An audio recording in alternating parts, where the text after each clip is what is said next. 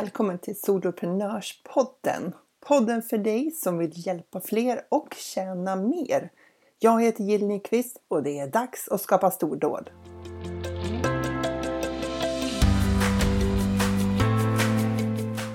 Varför är det rätt tid för medlemstjänster just nu? Det ska vi prata om i det här avsnittet. Och jag ser faktiskt två anledningar till varför det är ett särskilt bra läge nu. Det första har ju att göra med det här märkliga året som vi har haft. Och det andra, det handlar om den allmänna utvecklingen. För vi kan börja med det första då. Och det är ju, vi har ju haft ett konstigt år med det här coronaviruset. Kraven på social distansering för att begränsa smittspridningen. Och det har ju inneburit förändringar i många delar av våra liv. Och det har ju ställt till riktiga svårigheter för oss på många plan. Många soloföretagare har drabbats otroligt hårt av alla inställda jobb. Föreläsningar som inte blivit av, utbildningar som har ställts in, fotograferingar som uteblir för kanske bröllop och event flyttas fram. Konsultuppdrag som har dragits tillbaka, listan kan väl göras hur lång som helst. Och till det finns ju alla som har blivit sjuka och inte kunnat jobba på grund av det här. Och det har ju fått plågsamma ekonomiska konsekvenser. Och som soloföretagare har vi inte hur stora marginaler som helst. Vi kanske inte har kunnat spara i ladorna och därmed haft en sån här buffert och rida ut den här stormen på. Men en mager kassa innan corona kom och med inställda uppdrag så har ju många haft det tufft och fått in någon intäkt överhuvudtaget. Man kanske bara fått en liten intäkt eller kanske ingen alls. Hur resten av året kommer att se ut, det vet vi ju inte riktigt idag. Och ovissheten har ju varit en annan sak som har varit rätt svår att bära, eller hur? Som soloföretagare är vi ju förvisso vana kanske att leva i en relativt oviss tillvaro. Vi vet ju inte vilka kunder som kommer att tacka ja eller vilka tjänster som kommer att bli populära av det vi erbjuder eller vilka produkter som kommer att sälja och sådär. Men att lägga en pandemi uppe på det, det kan ju kännas bara som för mycket. Att inte veta vad som kommer. Och vi människor, vi har ju ofta lite svårt med det där. Vi vill ju gärna veta vad det är som kommer. Och vi vill kunna planera vår tillvaro. Och sen att vi varken följer den där planeringen vi satt upp. Eller kanske saknar den i efterhand. Det spelar liksom ingen roll. Den här planeringen ger ju oss en illusion av förutsägbarhet. Och sanningen är ju att vi egentligen aldrig har en aning om vad som ska hända imorgon. Men det tänker vi sällan på eftersom vi sitter ju där med våra planners och tänker och smider planer och gillar det. Att planera sitt liv som soloföretagare, det är nog ett avsnitt helt för sig självt. Så det är någonting jag behöver återkomma till vid något annat tillfälle. Men det här året av pandemi har ju även inneburit förändringar som vi kanske har nytta av som soloföretagare som vill jobba online. För samhället har digitaliserats i rekordfart. Människor som aldrig har jobbat hemifrån en timme i hela sitt liv har nu suttit hemma i veckor eller månader och jobbat. Och folk som har dragit sig för att använda digitala möten eller ens delta på ett online-möte har gjort det 5 gånger varje dag. Och de har tagit sig igenom den här oviljan att synas på skärm eller helt enkelt bara lärt sig att slå av kameran.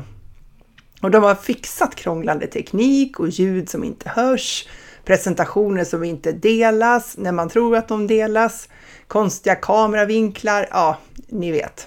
Du har säkert varit med om en hel del själv. Så de här människorna har ju varit med om dåliga möten för att det har varit för risiga förberedelser och förstått att online då krävs att man är lite mer koncis. Liksom. Man måste ha en lite bättre plan med sitt möte. Tydligare syfte med mötena, mindre snicksnack och mer struktur. Och allt det här har ju vi anpassat oss till. Så det här innebär ju att vi har övat på att hantera digitala verktyg i rekordfart om man tänker sig på samhällsnivå. Så jag undrar alltså, den digitalisering som har skett under det här året, hur många år motsvarar den om man tänker sig i vanlig fart? Har vi gjort det här året motsvarar 3 år eller 5 år? Och vi digitaliserar inte samhället bara i rekordfart utan också i en omfattning, tänker jag. I en omfattning som vi aldrig tidigare har gjort. Jag tänker att aldrig tidigare har så många människor lärt sig samma sak under så kort tid. Ja, du förstår vad jag vill komma med det här, va? För vi har en massa potentiella kunder nu som inte längre är livrädda för att koppla upp sig och prata i en mick med andra. Vi har potentiella kunder som har insett att man både kan jobba och lära sig nya saker online. Hur många tror inte du har deltagit på en konferens online, en utbildning online, ett webbinar för första gången under den här perioden? Och de kanske har insett att det faktiskt fungerar rätt bra. Över förväntan till och med. Och om de har upplevt allt det här på jobbet, tror du inte då att de är mer benägna att våga titta på liksom ett fortsatt lärande online? Tror du inte att de här erfarenheterna gör att de vågar tacka ja till någonting som skulle ha känts farligt eller oroligt eller osäkert att göra bara om man tittar på förra året? Jag är övertygad om att skillnaden är enorm. För vi människor, vi är ju rätt enkla varelser i många aspekter. Vi behöver ett par tillfällen att prova något när vi tycker att det känns lite läskigt. Och när vi har gjort det så tänker vi, ja, det var ju inte så farligt. Och så har vi liksom, vant oss med det. För efter veckor och månader av hemarbete så var det väl kanske inte så konstigt det här längre. Vi hittar ju våra nya vanor snabbt. Och vi kanske inte alltid gillar dem. Vi kanske saknar att träffas på jobbet eller ha möten i samma fysiska rum. Men vi fixar ju, eller hur? Och jag tror inte att våra arbetsplatser kommer gå omärkt av det här framåt.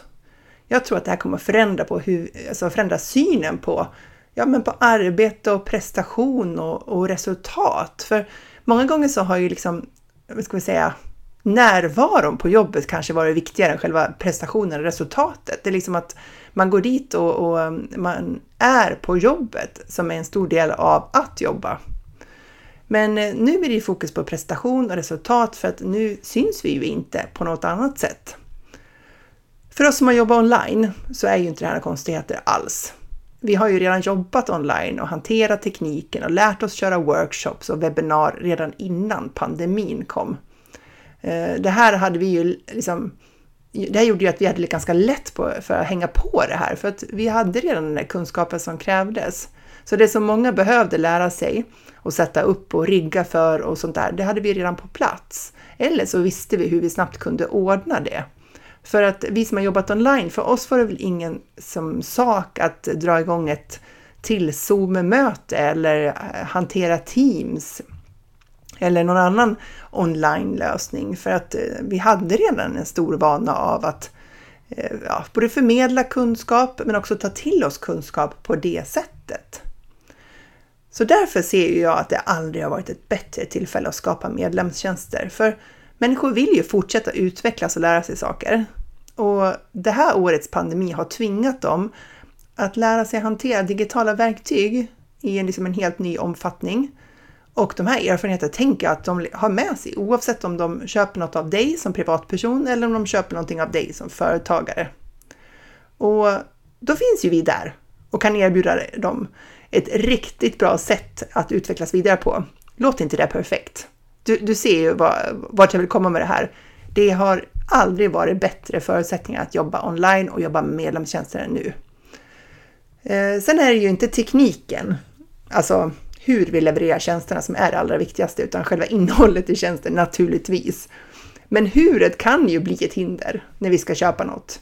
Så en kombo av att ha upplevt hur smidigt det är att jobba online och att du erbjuder en kristallklar tjänst med den transformation som dina idealkunder är ute efter, det är ju den perfekta kombon. Okej, så hela det här med pandemin, med corona, det var mitt första skäl till varför det inte har varit ett bättre läge än nu att lansera en medlemstjänst. Det andra skälet, sa jag, det handlade lite grann om samhällsutvecklingen. För att vi har vant oss vid att prenumerera på saker. Förr så då var vi ju med i bokklubbar och sen hade vi typ en tidningsprenumeration på lokala Blaskan. Det var väl det vi prenumererade på. Men nu har ju det här tagits till en helt annan nivå. För vi känner inte längre samma behov av att köpa allt för att ha det hemma hos oss. Alltså vi behöver inte köpa en massa prylar som vi ska äga. Det känns inte, det är inte lika viktigt längre. Vi köper inte CD-skivor Utan vi prenumererar på musiken via Spotify. Och så lyssnar vi på den musik vi känner för, när vi känner för det. Vi köper inte ljudböcker längre. Utan vi streamar ju när vi behöver. Via Storytel eller BookBeat eller någonting annat. Och alltså, jag köpte jättemycket ljudböcker förr när de kom ut. Det var ju hur många CD-skivor som helst. Och då kändes det jättevärdefullt att äga de där boxarna med ljudböcker. Och de var ju rätt dyra också. Kostade flera 100 kronor för en sån där box med CD-skivor. Så var det någon tjock bok då, det kunde vara 15-20 CD-skivor som jag åkte omkring med i bilen. Nu känns det som att jag är född på 1800-talet när jag säger sådär. Det känns så otroligt länge sedan som man åkte runt med de där ljudböckerna. Och nu känns det så självklart att jag lyssnar på det här via Storytel. Eller någon annan sån här app. Okej. Vi köper ju inte DVD-filmer heller. Alltså vi prenumererar ju på dem på Netflix eller HBO eller någonting annat. För att då har man ju tillgång till dem när man känner för det. Så vi är ju vana att betala månadsvis för något som vi vill ha. Och sen vill vi som när som helst kunna avsluta det när vi inte längre vill ha det. Så vi förväntar oss att det ska inte vara någon bindningstid. Även om du kommer ihåg de här helt galna bindningstiderna som fanns när det var på mobilabonnemang från början. Att man fick lov att säga upp, man var bunden hur länge som helst, jag kommer inte ihåg. Men så är det ju inte längre, utan nu ska man ju kunna liksom sluta direkt. Så om du skulle ta en titt på ditt liv, ta en titt på ditt liv och fundera över vilka saker du redan prenumererar på, så kanske du skulle bli förvånad över hur mycket du faktiskt egentligen har som prenumerationstjänster. Och om det är svårt att komma på, så kan jag säga att lättast är förmodligen att ta bara kontoutdraget och se vad som har dragits. För det här är ju ofta så att man har angett ett betalkort och så dras det automatiskt. Okej, jag ska outa min lista här nu då. Jag kände när jag skrev den här privata att det blev kanske lite pinsamt. För att det var så mycket liksom, så här, nöjesprenumerationer på den. Men skitsamma då, här är den då. Spotify, då har vi Spotify Family dessutom. Netflix, HBO, Viaplay och Storytel. Det var de som jag kom på. Nu har jag inte gått igenom mitt eget kontoutdrag. Jag skulle förmodligen kanske få ytterligare någonting på listan om jag gjorde det.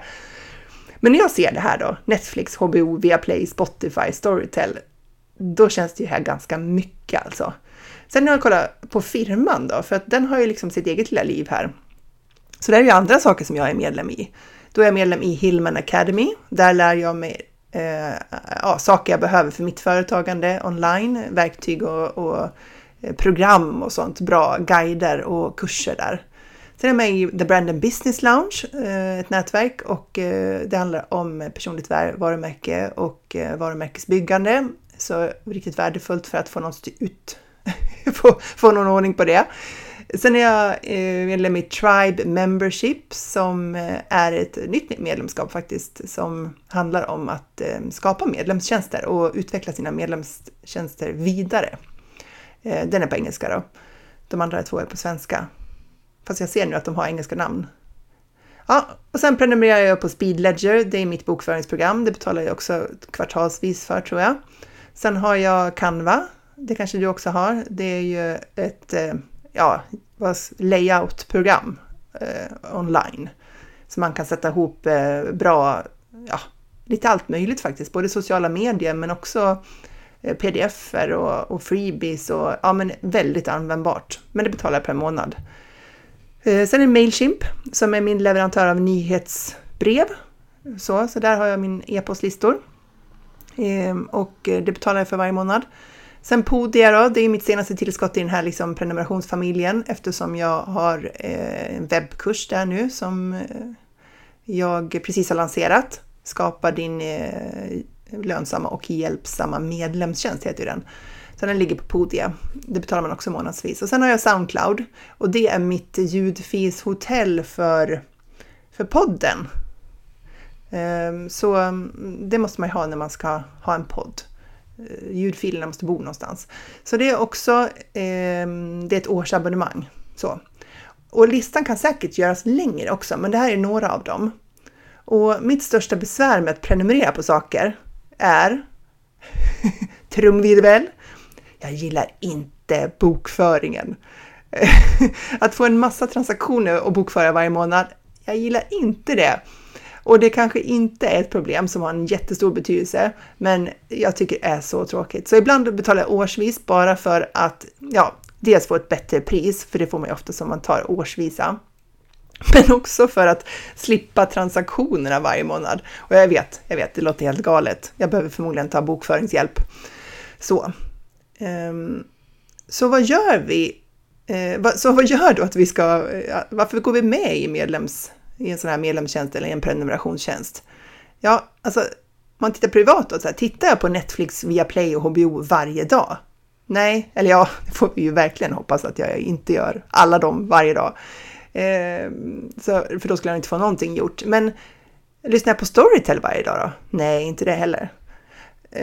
Så ändå betalar jag ju glatt för det här månad efter månad. Och jag har inte haft en tanke på att säga upp de här prenumerationerna. Och med tanke på att jag inte ens använder dem hela tiden. Det kan ju gå veckor innan jag liksom tittar på Viaplay för att jag har fastnat i Netflix till exempel, någon serie där eller sådär. Så då kan man ju känna så här, men jag måste säga upp till det för jag betalar ju för en massa saker jag inte använder. Men det har jag inte tänkt på. Så hur kommer det sig då? Ja, men vi betalar ju för tillgängligheten, eller hur? Jag vill ju kunna lyssna eller titta när jag känner för det. Jag vill inte köpa serier en och en eller så här ljudböcker en och en. Jag vill kunna välja vilka jag vill se och hur mycket. Och ibland vill jag se jättemånga serier och ibland vill jag inte det. Och poängen är ju att jag bestämmer när och hur och i vilken omfattning. Men jag vet att de alltid finns där för mig. Det är som en form av försäkring. När jag behöver det, då finns det där. När jag vill så finns det där. Och så lite grann också med firman och Hillman Academy. Jag tar inte del av allting som kommer där. Men jag vet att när jag får problem, då går jag in där och kollar om det finns en kurs om just det. Eller om jag kan ställa en fråga i forumet där. Det är en försäkring som jag köper mig. Att jag vet att jag har en möjlighet att få hjälp där. Och så betalar jag för det även under de månader när jag inte behöver någon hjälp. Så det här är ju värt att betala för. Jag gillar ju att veta att de här sakerna finns där för mig när jag känner för det. Och räknar jag ihop allting bara privat så blir det faktiskt en hel del pengar varje månad. Så det andra skälet till varför medlemstjänster är helt rätt i tiden nu, det är ju det här då.